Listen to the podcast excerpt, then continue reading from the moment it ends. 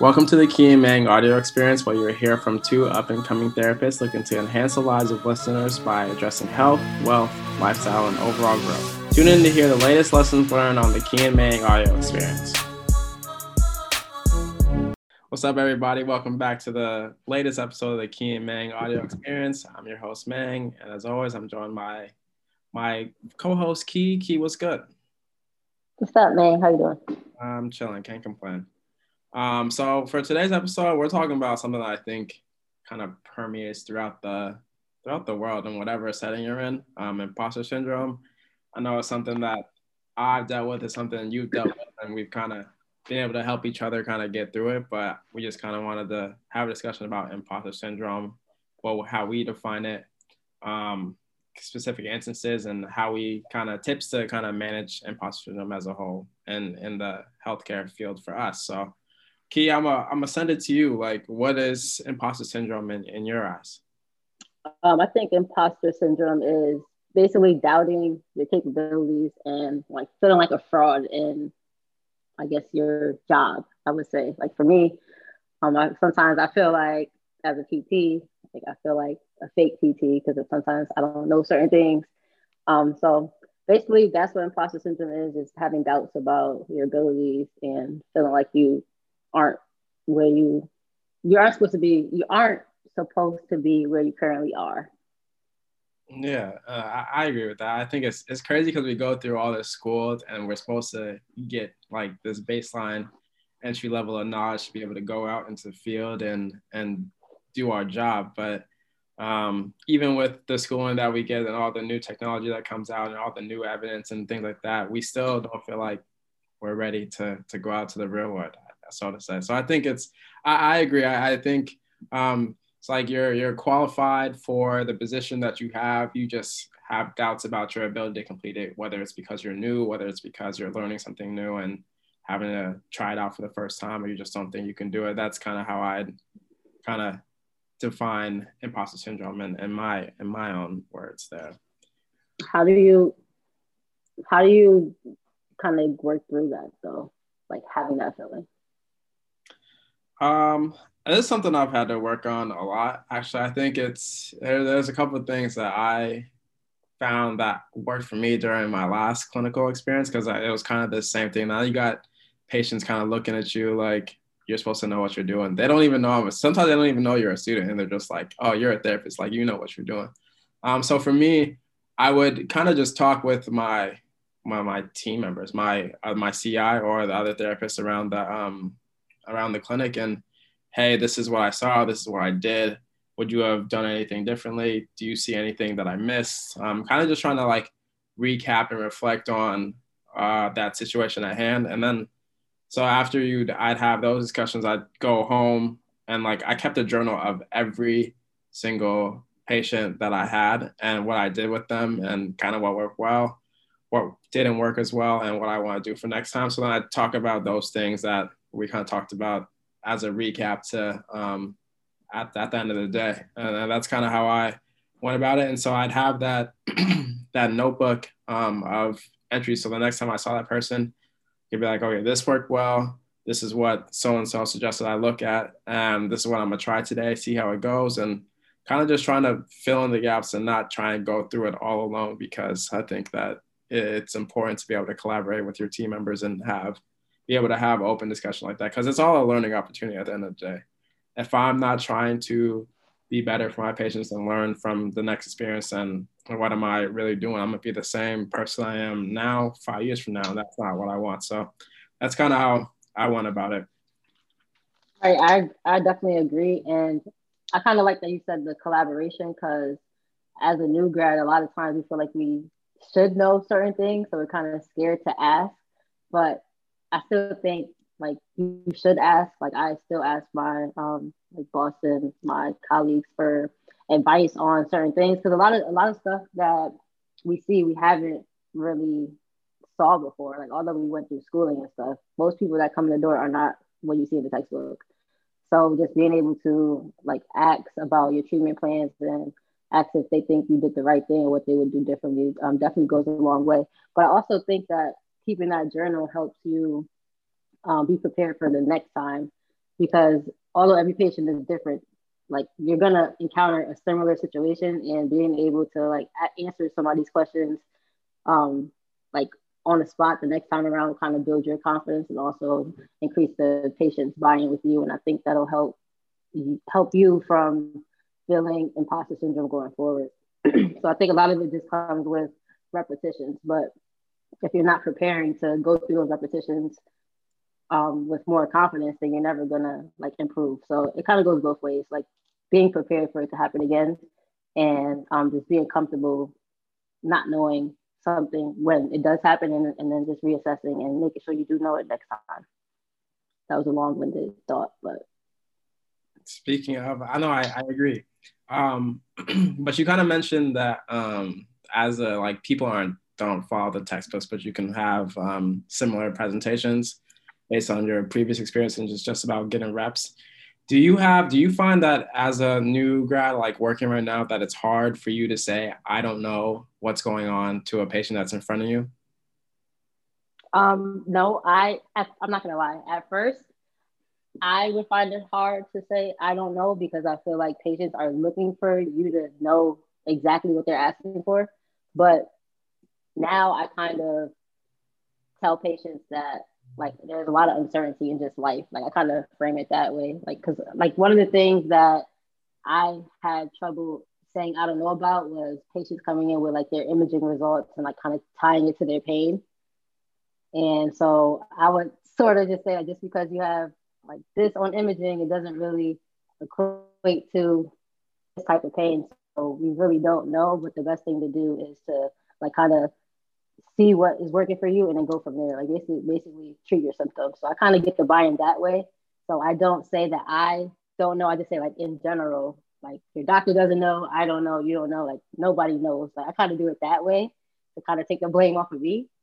And um, I feel more comfortable doing that. But um, so now I kind of like try to frame it that way. If, if it's a situation I can't do, I'll just say I don't know, but then I can get you the answer. And I feel like they appreciate that. do you feel like it's like what if there's a patient where they want an answer? What is causing my shoulder pain? And you're you try to you know give that kind of global approach of could be a bunch of factors that play into this uh, sleep nutrition stress all that stuff. But they're like nah something is wrong with my shoulder. Like how do you go about that if you've had experiences like that? Um, times like that, I tell them that we did like a thorough evaluation and we ruled out any like sinister pathology, um, like all the red flags. Like I would tell them like if you were having like pain at night or like pain in your sleep, um, different red flags, then it would be something more concerning. But for right now, you're like you're not experiencing any anything that would cause you to need to see like a specialist or something. So I think that provides comfort, even though that do- that doesn't give them a direct answer, because it's hard to know what is exactly causing pain. Mm-hmm. So, but I think it's hard for patients to wrap their head around that. But if you could tell them like you rolled out all red flags, I think they're like, okay, nothing is like seriously wrong with me. Mm-hmm. No, so I, I kind of go about it that way. I, I like that. I like that. I feel like um, for for me, I think that's something that I had to learn like as I went through my experience and started having my own patients, um, not having an answer to everything is okay. But I think, like you said, um, trying to find the answer, whether it's on your own time or the next time you see them, and and trying to put in the extra effort to to to find the answer to that question, because you know they're they're coming to you, they trust you, and you know they they want to know that you're invested in in them and them getting back to what they're trying to do. And I think that's it's an important thing. Like you don't have to have all the answers, but make the effort to try and get find the answer. And if you can't, then you know you, you tell them what you found, then you ask somebody else. Maybe they have a different experience. Um, I think it, I think that's important. Something I had to learn because I always feel like I would get mad flustered when someone asked me a question I don't know the answer to. So you try and say something just to, to say something. Don't know if it's true or not, but uh, just try and the people are always like fake it till you make it sound. I I hate that fake it till you make it.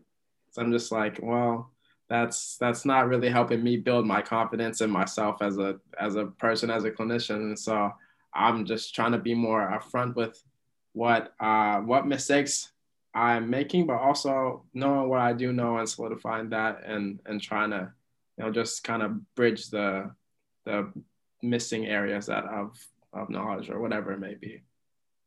Right, definitely. Um, speaking of that, when I go throughout my day at, at work, like we walk around while we we scroll around with the little laptop desk, and I have a sticky note, and it'll be things I need to look up at the end of the week. And like since I'm working with a lot of post-ops, I'll get things that we did not talk about in class, like why does my why do I feel like this in this part of my knee after surgery and it's been like 13 weeks out. Am I supposed to feel that? Like we don't talk about none of those things in school. So like I'll write down all these questions and then I'll ask one of my um, coworkers because they have more experience, and then I'll write the answer down and then also like read more into it and then try to like go through like how I would respond to that question if the person asks me again. Because in my clinic, I'm gonna keep seeing those um, surgeries, so I might as well like get comfortable doing that and I feel like that kind of helps me feel like I'm not a fraud and I actually like am a good PT. I mean, I know I am, but like it kind of like solidifies that, you know? Mm-hmm. Has that so, something that you always do, or is that something just when you got to this new spot that you started implementing? I started doing that on my um, last clinical just because my CI would have me like read articles and it'll be an article that would be um, like relevant to like a patient I'll be seeing the next day. So I would have to, I would have questions about the article and like how we would apply it to the patient. So I would just write it down and, and ask him and then kind of like kind of learn about it on my own. So I started that like on that clinical and then I just kept up with it ever since. So it's been helpful but I realized I only do that with things I'm genuinely interested in because I didn't do that on like my acute care rotation. I didn't do that. I didn't really do that in the classes in school that I wasn't interested in. So um, as long as I'm like very like invested in it, I will do that and like kind of find the answers. So that's kind of why I feel like I'm in the right spot, like right setting. So um, that's my way of kind of reflecting and figuring out what I need to review and trying to get better at answering certain questions and learning more. With those little like steps, like writing down what you gotta look at for the next week and practicing how you'd answer the questions and stuff, do you feel like since you graduated and started working, like your confidence as a PT has has it grown? Has it stayed the same? Has it decreased? I feel like it's grown, but then it fluctuates. Like depending on what I'm seeing that day, um, I'll feel like, damn, like I don't, I don't really know how this patient is supposed to be presenting because I haven't seen it before. Like, and I'll kind of like try to prepare, but I feel like there's but so much I can do to prepare. But I do know that I have enough knowledge to determine whether or not somebody is appropriate for physical therapy. And as long as I do that, like if I, as long as I do that on the eval, I can always reassess things as the patient keeps coming in. So like that kind of helps my confidence, but I feel like it fluctuates. Like sometimes I feel very confident, other times I feel like, what the hell are you doing? Like you shouldn't be a PT. but um, I feel like it goes in waves, and I feel like that's that should be everybody. I feel like you should always be on like this high horse. Mm-hmm. No, I agree. What, what about you? Um, I mean, it's tough right now because I'm not in the clinic right now. But um, confidence wise, I think towards the end of my rotation, it started to go up just because I understood the responsibility that was coming on. Like I was gonna have my own people and do my own evals and stuff, and and having the assurance that um, my team members are always gonna be there. Like I can go grab something and then go ask them something real quick before going back to the person. So I think that helped my confidence a lot, and and um, just knowing, understanding that I prepared as best as I could for the the situation at hand. Um, I knew what I would be looking for. I knew red flags to rule in, rule out for whatever the condition that I was going supposed to be seeing. Um, and then just trying to remember to to be myself and be curious. And I think that kind of just helped me throughout my experience. And I hope to just kind of build on that as I see more and as I you know get more experience get more reps in and and kind of just able to see more things hopefully kind of i can imagine the same thing's going to happen where you feel kind of confident about certain things, and then other things you're like going down and trying to bring yourself back up. So I think it's kind of gonna go similar as to what you've experienced so far. Yep, I agree, but I think that as long as you it's gonna come. The confidence is gonna come with the reps, but you can't just go through it like going through the motions. Like you have to be prepared to do those reps. Mm-hmm. And I feel like people think like, oh, if I do this over and over, um, eventually I'll get good at it. No, like you have to actually like prepare to do it. Yeah. And I feel like that's kind of what we're doing with the like reflecting and like asking questions um, and like seeking out different resources on our own. Yeah, I mean, shitty practice, shitty results. like, mm-hmm. basically. Okay, so I have a question. So even though you feel confident in your knowledge, say you feel like you know most things you should know, do you think you can still have imposter syndrome despite feeling confident in your knowledge? Yeah, no, I think you can have all the knowledge in the world, but if you're interacting with somebody and maybe you like mess up on explaining something or you say the wrong thing, um, the perception of how you feel the person is responding to what you're saying, I think can cause imposter syndrome. So if I was like, if I had all the knowledge in the world about the shoulder and the per I messed up something up and I hesitated or something, or I stuttered and then the patient like made a face, I'd be like, oh, she doesn't think I know what I'm doing. Am I a fraud because I just messed up? Uh, she doesn't trust me and what I'm going to be able to, to plan out for her plan of care and all that thing. So I think that kind of you can have all the knowledge and just make a simple mistake, but then the perception of what other people are thinking about you can get in your head, and that can um, impact your you moving forward. I feel like that actually happened to me like a couple months ago. I was trying to explain something. This was happening all day actually with all my patients, but like I just kept getting like tied up with my words, and I would like stutter. I don't know what was going on with me that day, but I felt like so dumb that I'm like, yo, these patients probably think like, why is she my PT? but I, def- I definitely agree with that because I, I felt confident. It's just that I couldn't talk that day. So mm-hmm. um, whoever saw me that day, I'm sorry, but I'm better now. uh, a similar thing happened at my first clinical rotation. Um, my CI would be asking me all these kind of questions, and I like knew the answer, but she just made me like nervous. It was very very intimidating. Um and so i just like flustered. She was like you say like and kind of a lot and i'm like i normally don't but i'm just like in my head i was like i normally don't but i'm just you're kind of intimidating.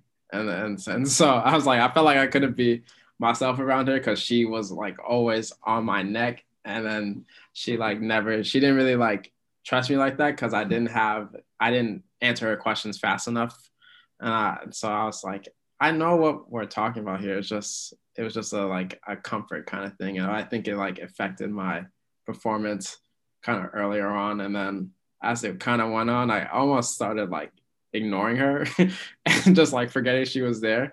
And that helped me just get in my own little zone and then we kind of just rock with it. But yeah, that was I think for thinking about as you were talking, I was like, oh, that similar thing kind of happened to me too. Yeah, I feel like that goes back, like that reminds me of PT school. Like right now, I can do an eval confident as hell. But if I had to do a school practical again with a teacher watching me, I would probably mess up on the stupidest thing just because they're there. Like, I don't know. I feel like when you're in your head like that, you kind of do mess up and it can mm. make you feel like an imposter. But mm. I'm glad I don't have to do that anymore. Mm-hmm. For real. All right. So just to recap, um, a couple of tips that you can use to kind of deal with imposter syndrome would be reflecting, um, trying to fill in the gaps in your knowledge. So if you find that there's um, something that you're always struggling with, like trying to talk to coworkers, peers, mentors about um, what you can do better, or like kind of how to find information on that, and then just being prepared. If you have time to prepare for like a patient that's coming in or a situation you know you're gonna encounter, do your best to prepare for that so that you don't feel like an imposter going in. Like you feel very confident, and um, that'll definitely help you along the way. And then keep doing that over time. You'll feel um, a lot more confident in yourself on a daily basis, and especially in your like day to day job, whatever job you're in. Mm-hmm. And I would, I would say also say like have a place that you can go back and look back at, you know, your your wins. Um, because it's not like day to day is gonna be hard to notice the little ones that you make, but over time, if you record them and you go back and be like, oh, I was here at one point, now I'm here, now I'm here, now I'm headed towards here, and just being able to see the growth that you made, I think helps you continue to to push on when when things get way harder, and and so having you know that proof that you need or objectives stuff that you need to to know that you're heading in the right direction, I think is also a good thing to keep in mind. Right, because it does feel like you're not making any progress. mm-hmm. So the small wins are definitely key. Mm-hmm. Yeah, last thing on there. Per usual. All right, guys. Don't forget to like, comment, subscribe. Right, man? Uh, of course. And we'll catch you all on the next one. All righty. See you. Thank you for tuning in to another episode of the Key and Mang audio experience. Make sure to subscribe, give us a five star rating and review, and we'll catch you in the next episode.